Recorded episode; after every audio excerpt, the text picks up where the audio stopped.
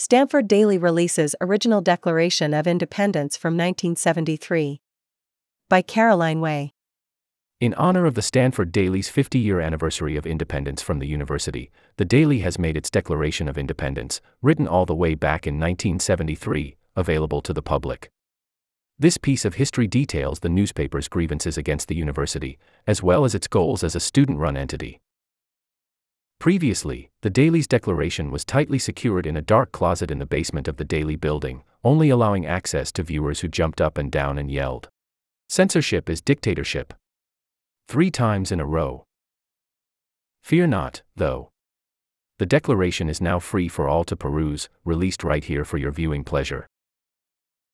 We hold these truths to be self evident that all CS majors are created equal, that they are endowed by their university with certain unalienable rights, that among these are high salaries, job security, and the pursuit of sunlight.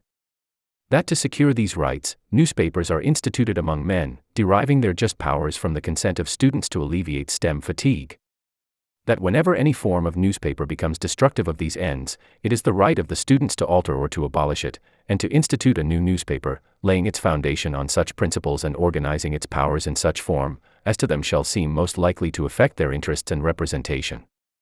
Prudence, indeed, will dictate that newspapers long established should not be changed for light and transient causes, and accordingly all experience hath shown that student kind are more disposed to suffer, while evils are sufferable, than to right themselves by abolishing the forms to which they are accustomed.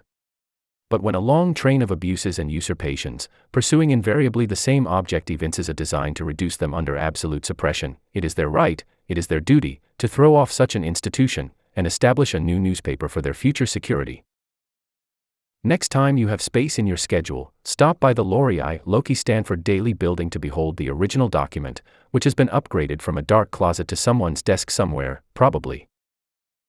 Editor's note. This article is purely satirical and fictitious. All attributions in this article are not genuine, and this story should be read in the context of pure entertainment only. Caroline Way 26, hailing from Houston, Texas, writes for the Daily's humor section. She loves singing with her a cappella group and is a staunch fan of science fiction, foosball, dad jokes, and storytelling through writing.